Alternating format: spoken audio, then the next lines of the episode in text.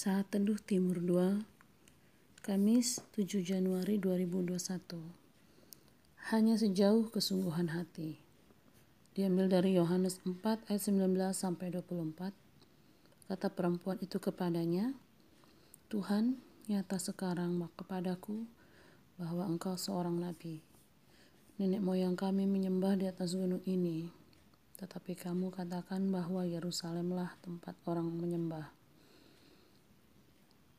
Kata Yesus kepadanya, "Percayalah kepadaku, hai perempuan, saatnya akan tiba bahwa kamu akan menyembah Bapa bukan di gunung ini dan bukan juga di Yerusalem. Kamu menyembah apa yang tidak kamu kenal. Kami menyembah apa yang kami kenal.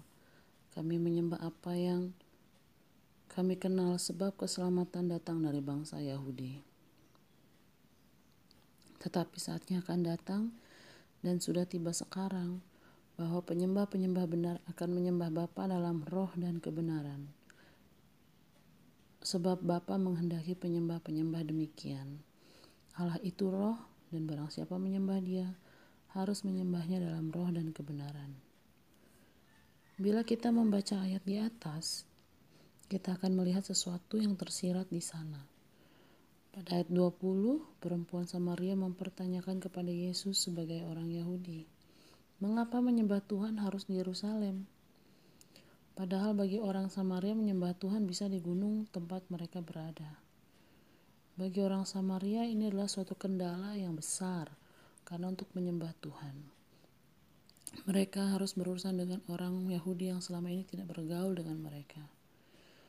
Tetapi puji Tuhan, perempuan Samaria ini berjumpa dengan pribadi yang tepat.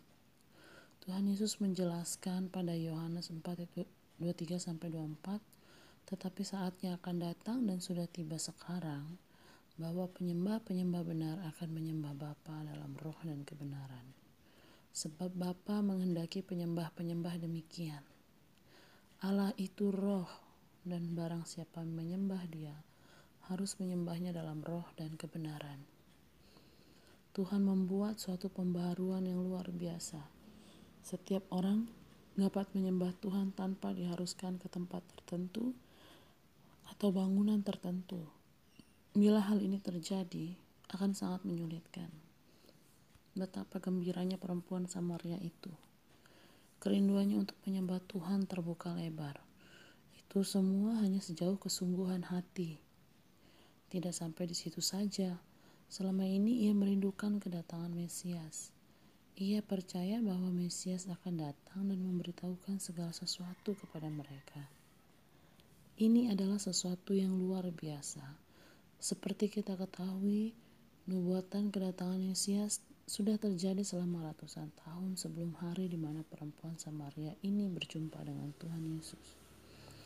Sudah pasti ini adalah kerinduan yang terpelihara terus-menerus dari nenek moyang mereka. Ini bukan perjumpaan biasa. Ini adalah penggenapan janji Tuhan atas hidup mereka yang telah dinantikan dari generasi ke generasi. Dan beruntunglah kita yang hidup pada zaman di mana kita sudah tahu semua cerita itu. Tidak ada hambatan kita untuk menyembah Tuhan, untuk berbagi dengan Tuhan. Kita tidak perlu menerka-nerka seperti apa Mesias itu. Kita dapat membacanya dalam Injil Kristus semua hanya sejauh kesungguhan hati. Bas hari ke-7, kejadian 25 sampai 27. Tuhan Yesus memberkati.